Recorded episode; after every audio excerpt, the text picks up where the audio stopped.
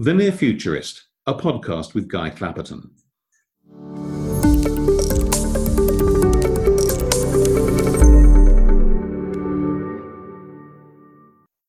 Hello, and thanks for downloading The Near Futurist, a show presented by me, Guy Clapperton. Now, one of the things that's always interested me as someone writing about and commenting on technology is the effect that it has on us as human beings. I used to have relatively decent handwriting. I used a fountain pen and everything. But I can't actually remember the last time I used anything that posh. I can't remember things that I used to. I don't need to anymore. I used to know many of my friends' phone numbers off by heart, for example, but I now don't even know my own daughter's because she's just in my phone under her own name.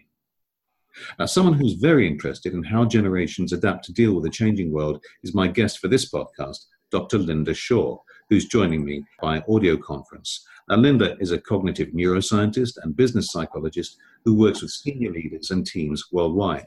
Lynda, hello. Hello, Guy. Hello, welcome, and thank you very much indeed for joining us. Perhaps you could uh, start by telling us a little bit about your specialisms and what a cognitive neuroscientist and business psychologist actually is. Well, basically, I, I'm in the business of changing behavior. Um, I help business leaders and managers and HR find the right staff and maintain them and retain them. Uh, I help companies um, retain profitable customers. So I work out what, what might be going wrong if they've got some sticky issues when it comes to the general communication and relationships with their staff, downline, upline, across line, and externally with their customers indeed shareholders. Right, okay. And one of the things I know you're interested in is uh, the changing attitudes of generations, but also uh, how people adapt to the fact that uh, the world is changing around them so rapidly. Now, technology has uh, changed at a massive rate, certainly during my lifetime, probably at an unprecedented rate compared to the pace of it before. How are we changing? What effect is it having on us?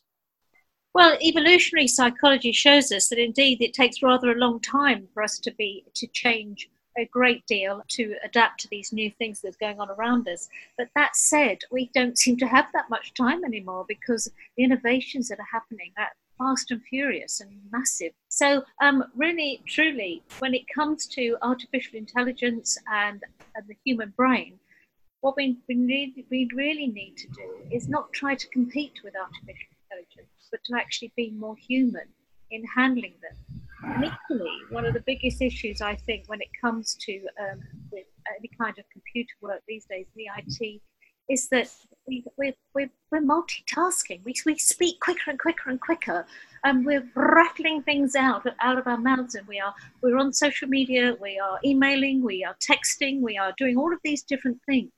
And people think that they're terribly efficient because they can multitask so brilliantly. They're not being efficient because there's no such thing as multitasking. What we do is we switch from one task to another, and there's a trade off. And the trade off is we either do things quite so accurately or we will take a little bit more time to do it. And what happens with that is our anxiety levels get higher and higher and higher because we're not achieving what we think we should be achieving that day. And we need to be putting strategies in place to just calm ourselves down a bit so that we can work with social media and we can work with all of these wonderful technologies, but on our terms so that we work efficiently and effectively. Okay, I'd like to roll back to a phrase you used just a few seconds ago. You said we need to be more human. I, would just like to get you to elaborate and uh, you know, tell me what you actually mean by that. Yeah, uh, at the moment, computers can't do the human thing, the things like um, empathy compassion, reading people um, in, in terms of when we're speaking to them face to face, in terms of their expression, feeling we get from them, all those visceral things that are going on in the body. That's at the moment what computers can't do. Now, I'm, I'm very mindful that um, Matrix is probably just around the corner, I don't know. But what we can only talk about what we've got today. And today is that when it comes to computers, what if there's something in your work that a computer can do very well, there is absolutely no point in competing because the computer will do it better. So it's, it's better to actually develop and grow your emotional intelligence, your, the way that you handle people, your communication skills, all of those lovely, delicious human things that we do to make you more valuable in the workplace and indeed a happier person in your home life. That's interesting. I agree with you in principle. And as, as somebody who's self employed, that's relatively easy for you and I to do. On the other hand, if we worked in a corporation, if we worked in even a small business, and we said to our chief executive or we said to our line manager or something, I'm now going to work differently from everybody else because uh, I think this is more efficient. I'm going to be more empathetic. I'm going to be more human. I'm not going to multitask. I'm not going to respond to your emails immediately. I'm going to time them every hour or something like that then we might find our short-term prospects, well, remain short-term, and that our long-term prospects are best described as fired because we're not uh, falling and uh, working the way other people want us to. How can you actually apply these principles in terms of working in uh, somebody else's workplace? Well, in actual fact, all these things need to come from the top. And the CEO, the MD, the business founder, they need to be on board with this way of being more human and the only way, if an employee is trying to do that by themselves, then it's it's probably the best way is for them to show the, their bosses what they mean, as opposed to tell. So it, it would be, for instance, that they're getting better results because they're spending a little bit more time on the phone with a client or a customer, and actually finding out how little John is doing at school, or what you know, remembering the names of of their loved ones and families and getting the small talk done so that people feel that they're being listened to and heard. Because there's one thing that everybody on this planet wants to be, Guy, and that is to feel significant. So if you are dealing with people all the time, then and you help them feel significant, you will build a wonderful relationship with them and a much better business relationship. Now, if you are there on um, whatever job you're doing within a within a corporation, and you actually start to adopt these what appear to be small measures, but in actual fact not, because they're making you slow down and actually concentrate on the person you're speaking with, then you get better results, and you can take that to your boss, and you can say, look, this is what I've been doing, and this is the results I'm getting. Can I talk about this with you further? And then you engage them, their, their interest more. Right, um, that's uh, an interesting one because uh, you mentioned it's got to come from the top down, or indeed be put to somebody at the top to have it to coming down. You go into businesses, you talk about this sort of thing, and uh, you talk about the way people are perhaps not performing at their best because they think they're multitasking. How difficult a, uh, a concept is that for chief executives to grasp? And do, do you have any sort of anecdotal information about people who've changed their ways and seen results? it's a difficult concept for them to grasp because they're probably doing it themselves. So, um, and what they don't want is an employee coming to them and make them and then have they sound as if they're whining because because the boss will just get cross and agitated because they've got he's got so much to do. Um, in actual fact, if the CEO or whomever is multitasking and trying to do too much and trying to be this almost computer themselves, not realizing the trap that they've fallen in, then they actually probably need some outside help. Just highlighting what's going on in the way they're responding to their own working day. Right, and uh, how easy is, is, it for them to measure the results afterwards? Because uh, it's it's almost like proving a negative. You know, if you carried on the way you were before, uh, you wouldn't have got these results. Well, you know, that's difficult to actually demonstrate, isn't it? It is, it is, and that's always a massive key. Absolutely rightly so, is to have a measurable result. But to be honest with you, it can be done.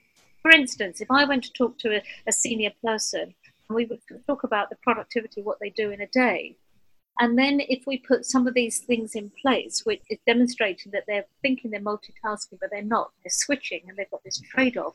So I can then show them by doing things slightly differently, by doing one task at a time, in actual fact, their results are better.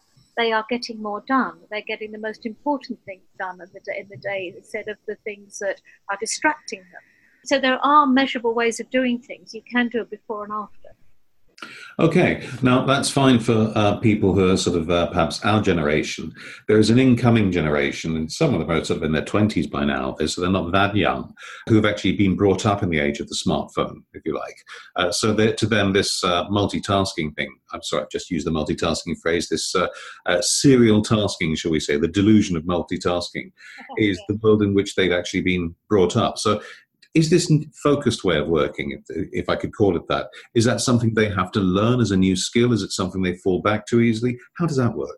Well, that actually is quite an interesting thought because what you've got is these young people who are extremely good at, at spinning plates. They're gaming, they're on the phone, they're watching a TV program or, or probably on their on a laptop or tablet. They've got social media going, they're on Instagram, they're doing all of these things because that is how they how they've been brought up to be computers they don't realize that there is a trade off and they're not doing things nearly as well as they could be doing them um, they think they're being absolutely fantastic. So they need to be shown that that isn't the case, as, as I've just described with everybody else who's older than them.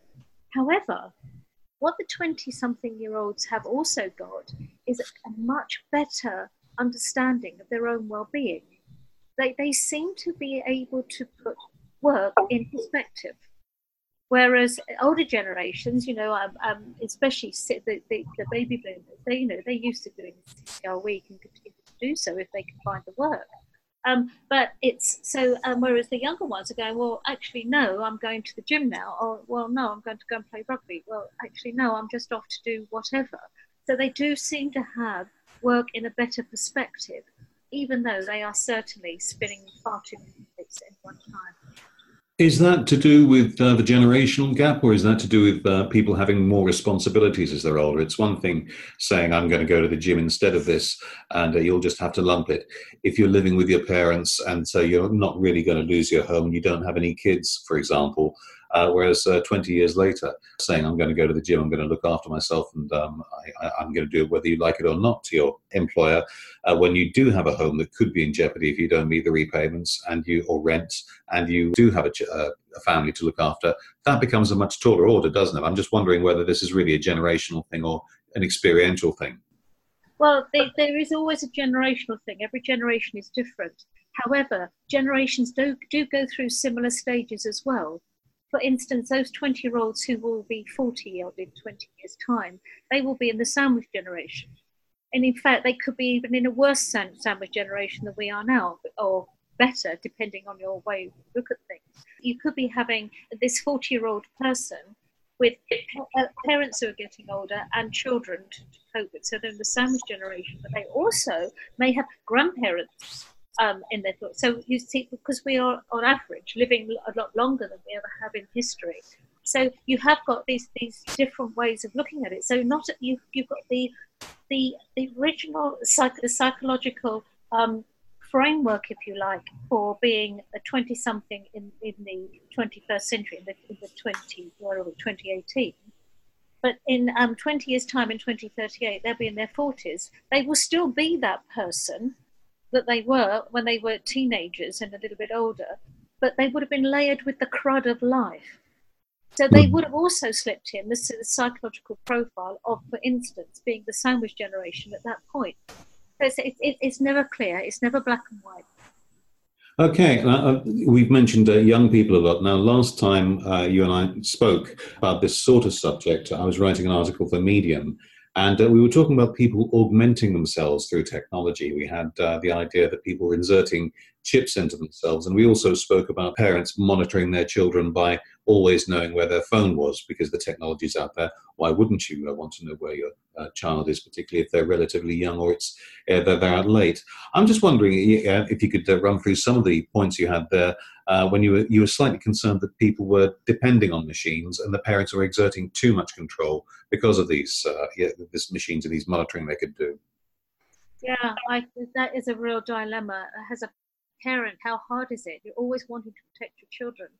You know that that umbilical cord is never truly severed, and you really do. And that, that's metaphorically included for the dads. but you, you, you you want to look after your children. You want to cocoon them, but oh goodness me, we mustn't cocoon them too much. They've got to learn. They've got to know that they are autonomous in their decisions, and they've got to take responsibility for their actions. If they always think they're going to be protected, then they they will become a bit of a loose cannon and a bit of, like a rebel without a cause. Um, so, it, in order for a human being to mature and to be a sensible member of society, they do need freedom to be able to make mistakes, so that they um, they are they can tri- contribute well. So we've got uh, this uh, technology that enables parents to uh, monitor their children's whereabouts very carefully indeed. We have uh, some employers, particularly in the US and in certain places in Europe, putting chips into their employees um, because they can, more or less, and the employees like it because they can. Uh, it uh, sounds a little bit like a gimmick or possibly a bit big brotherish, but people are doing it nonetheless. Does this mean that we're actually pulling? Uh, it is quite a generation, generation, generalization, but does this mean we're actually pulling in the direction of more dependency and more integration with machines when actually your view is that we will benefit more if we become more human and use the machines for what they are? We in order to be more human, we'd be very silly if we turned our back on the benefits of technology because we can't. Um, and if we do try, for instance, if somebody has got heart disease and they refuse a pacemaker, then that, that will probably shorten their life. And that is basically what these chips are. We've had chips in the body for many years. So, and in various things. So, in actual fact, we need to work with technology, but for it not to take us over, that we still have a modicum again, be in control, you know, uh, get a grip, be in control, get a grip. It, I'm always saying it. So we can't have any, a dependency on technology. We will naturally have. I mean, I can't live now without my phone. I, I go into almost a panic if I leave the house without my telephone. But so we do get a, a certain dependency going on here. But we do, as I say, we do need to monitor out it to make sure that it's for our benefit and the benefit of society. Yeah, a point I've often uh, thought about is you see reports often saying that people touch their phone X amount of time and we uh, spend all our time glued to our smart screen. I mean, the thing is, yesterday when I was using my phone in the evening, I wasn't using it as a phone in my mind. I was doing uh, a, a frowning at the Times crossword. Earlier, I was using it to listen to some music, and earlier than that, I was listening, uh, using it to read a book. Uh, I'm just wondering whether it, it, just becomes a portal, and it's uh, it's easy to start fostering panic in the press about how we're all using the one device to access all this stuff. To me, that means I'm free to access all this stuff through the one device. Everything you did yesterday with your phone was because you voluntarily did it, you wanted to do it, it didn't cause you, cause you any anxiety or stress, and it was a tool for you to read, a tool for you to listen to music, and a tool for you to do crosswords and so on. So I don't think it, there is any point us fighting that because it's it is better that we use our energies to make sure that we are not texting whilst driving you know monitor our behavior that way i saw recently a woman on a dual carriageway i was one side of the dual carriageway in my car driving in a heavy traffic jam she was on the other side on the pavement pushing an empty pushchair an empty buggy and behind and she was on her phone texting and behind her it got to have been at least 50 yards, was the toddler walking along and an, an incredibly busy dual carriageway. I mean, get a grip, you know? Um, that's ridiculous. That is silly. Um, and we need to monitor our own behaviour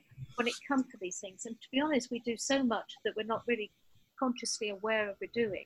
That's why. Although, to be fair, in the days before mobile phones uh, or before widespread mobile phones, I, I, certainly, when I was driving around, I'd see people, uh, often uh, young parents, putting their children into the road in the buggy before actually crossing. You know, they'd lean out to look both ways with their child already in the road. And I think, well, what's the child supposed to do?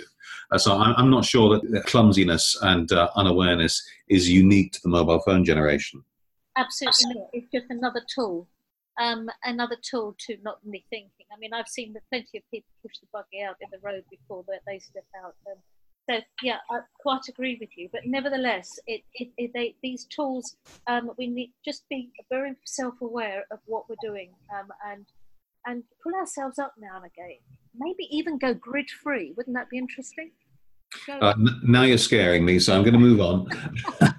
uh, I'm going to, uh, but uh, Lynda, you've, I, I, believe you're doing some very interesting courses and things at the moment. could you tell us a bit about that, and also tell any listeners how they can find out more about you and perhaps get in touch if they'd like to take you up on some of these things?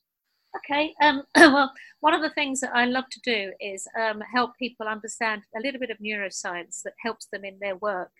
So I've got a neuroscience professional development program I run. There's only 10 people on it at any one time. It's a six month course and I send them lectures once a month, and we get together on a Zoom call and thrash out how to use that neuroscience information for their work and their businesses. And I've also got that. That's what's going to be launched in January. Is um same thing, but as a membership club, so people get this little bits of information on a monthly basis that's really relevant to what they need, which is all a bit exciting, really. So 2019 is going to be a great year. Excellent. And um, the one thing you've forgotten is to tell us your website. Oh yeah, Some, that's mere, a small point. I'm www.drlyndashaw.com. That's D R L Y N D A S H A W. That's Lynda with a Y, just in case anybody's wondering. Lynda Shaw, thank you very much indeed for joining me. Thank you, Guy.